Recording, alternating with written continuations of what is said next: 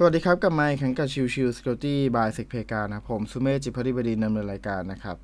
เอพิโซดนี้จะเป็นเอพิโซดที่ค่อนข้างจะคล้ายคลึงกับเมื่อสัปดาห์ที่ที่แล้วนะครับ คือในช่วงสัปดาห์ที่แล้วเนี่ยเรามีการพูดถึงในเรื่องของตัวโชดันนะครับ ว่าเอ้ยตัวโชดันเองเนี่ยมีการเข้าถึงตัวเครื่องที่มีช่องโหว่อะไรบ้างนะครับสิบอันดับก็ไล่กันไปแล้วนะครับ แต่ว่าอันนี้เนี่ย เดี๋ยวจะพูดถึงเรื่องของตัว HealthNet Security นะครับ คือตัว HealthNet Security เนี่ยเขาได้ทำการ list top 10 most exploit vulnerability from 2020 นะครับ ก็คือหมายความว่าเป็นช่องโหว่ที่มักถูกใช้ในการโจมตีมากที่สุดในช่วงปี 2020 นะครับ ซึ่งอันนี้เนี่ยเขาบอกว่าเขา analyze มาจากทาง vendor แล้วก็จากทาง third party ต่างๆ นะครับโดยที่ตัวของข้อมูลที่ อัปเดตของเขาเองเนี่ยเขาก็มีการพูดคุยกับทางบริษัทต่างๆ ที่มีซ็อกนะครับ ว่าเออตัวของบริษัทต่างๆ ที่ว่าเนี่ยได้รับการโจมตีแบบไหนบ้าง เยอะที่สุดอะไรเงี้ยนะครับ ก็ได้รวบรวมมาให้นะครับ ก็เป็นสี่อันดับตามนี้นะครับ อันดับ 10 ก่อนนะครับ ก็คือ CVE 2020 1350 นะครับ เป็นช่องโหว่ใน Windows DNS Server นะครับซึ่งเป็นลักษณะของ Remote Code Execution เลยนะครับ ชื่อว่า Six r a t นะครับ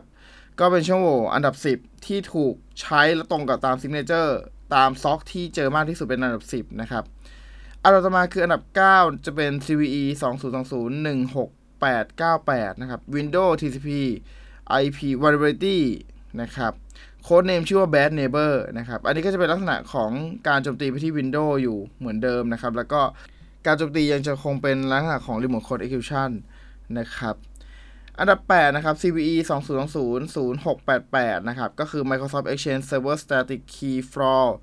could lead to remote code execution นะครับ อันนี้เป็นช่องโหว่ในตัวของ Microsoft Exchange Server นะครับ ซึ่งถูกพบเป็นอันดับ 8 ของปี 2020 นะครับ อันดับ 7 นะครับ CVE 2003452นะครับ เป็น Cisco ASA and Firepower Path Traversal Vulnerability นะครับ เป็นการพยายามเข้าถึงตัวของ configuration ภายในโดยผ่านผ่านโทรศัพท์นะครับ ซึ่งทำให้ผู้โจมตีเนี่ยสามารถไปอ่านตัวของ configuration ได้ แล้วก็ทำให้สามารถล็อกอินเป็นแอดมินต่อไปได้ อะไรเงี้ยนะครับ ซึ่งนั่นก็คือถือว่าเป็นช่องโหว่ที่อันตรายมาก ๆ เช่นเดียวกันนะครับโดยช่องโหว่ตรงนี้เนี่ยก็อยู่อันดับ 7 ของปี 2020 นะครับ อันดับ 6 นะครับ CVE 2001-938 หรือก็คือ Apache Tomcat AJP File Read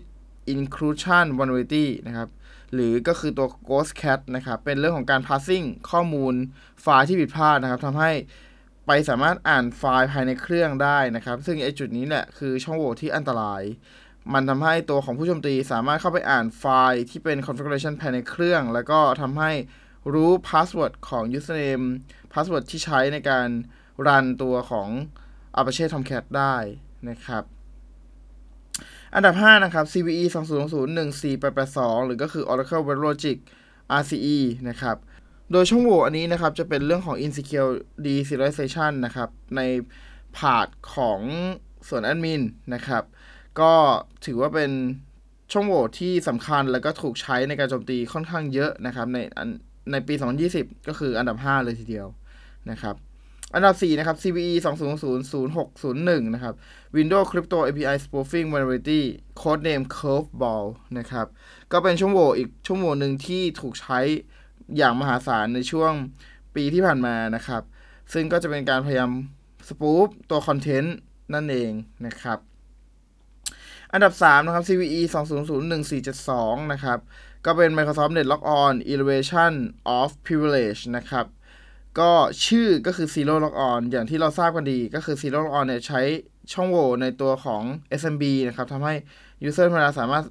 กลายเป็นเศษสูงสุดได้นะครับ ก็ถือว่าเป็นอันดับ 3 เลยทีเดียวในช่วงปี 2020 ที่ถูกใช้ในการโจมตี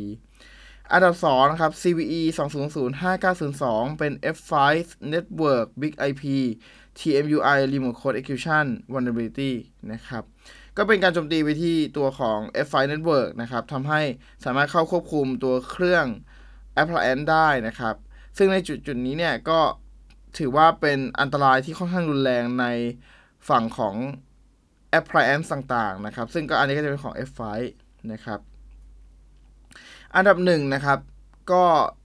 ไม่เหนือความคาดหมายสักเท่าไหร่นะครับ จริงๆแล้วก็คือ CVE 20000796 นะครับ Windows SMB v3 Client Server Remote Code Execution Vulnerability Code Name SMB Ghost นะครับ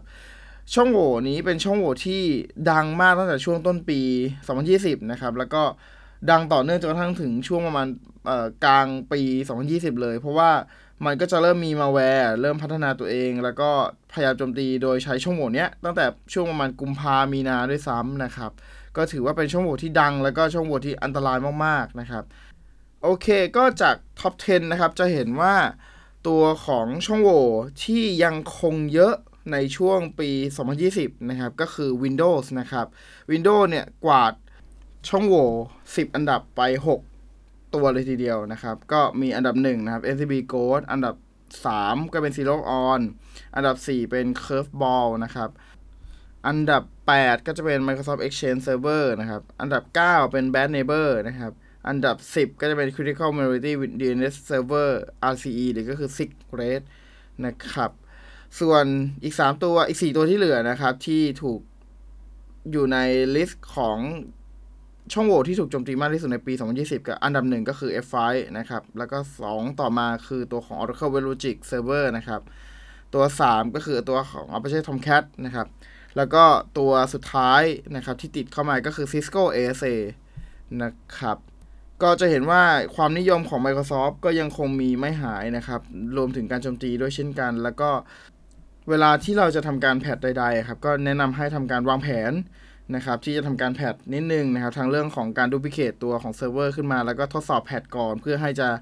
สังเกตเห็นว่าตัวแอปพลิเคชันยังคงทำงานได้ปกติ แม้ว่าจะมีการ patch ไปแล้วนะครับ รวมถึงแน่นอนว่า การที่เราแพทช่องโหว่อาจจะไม่ใช่เป็นช่องทางเดียวที่จะช่วยให้ระบบเราปลอดภัยมากขึ้น อาจจะเป็นในเรื่องลักษณะของเรื่องของ hardening นะครับ ก็ยังคงต้องทำอยู่เสมอ แล้วก็ในเรื่องของการพยายามลดการเข้าถึงจากอินเทอร์เน็ตให้เหลือน้อยที่สุดเท่าที่ไปได้ ก็ถือว่าเป็นเรื่องสำคัญเช่นเดียวกัน ดังนั้นก็อยากฝากไว้ว่า พยายามวางแผนในเรื่องของการทำ asset control นิดนึงนะครับ แล้วก็ในเรื่องของพวก hardening guide หรือว่าตัวของ การเข้าถึงใดๆเนี่ยก็ยังจะต้องคิดอยู่เสมอนะครับว่าเออน้อยที่สุดเท่าที่ไปได้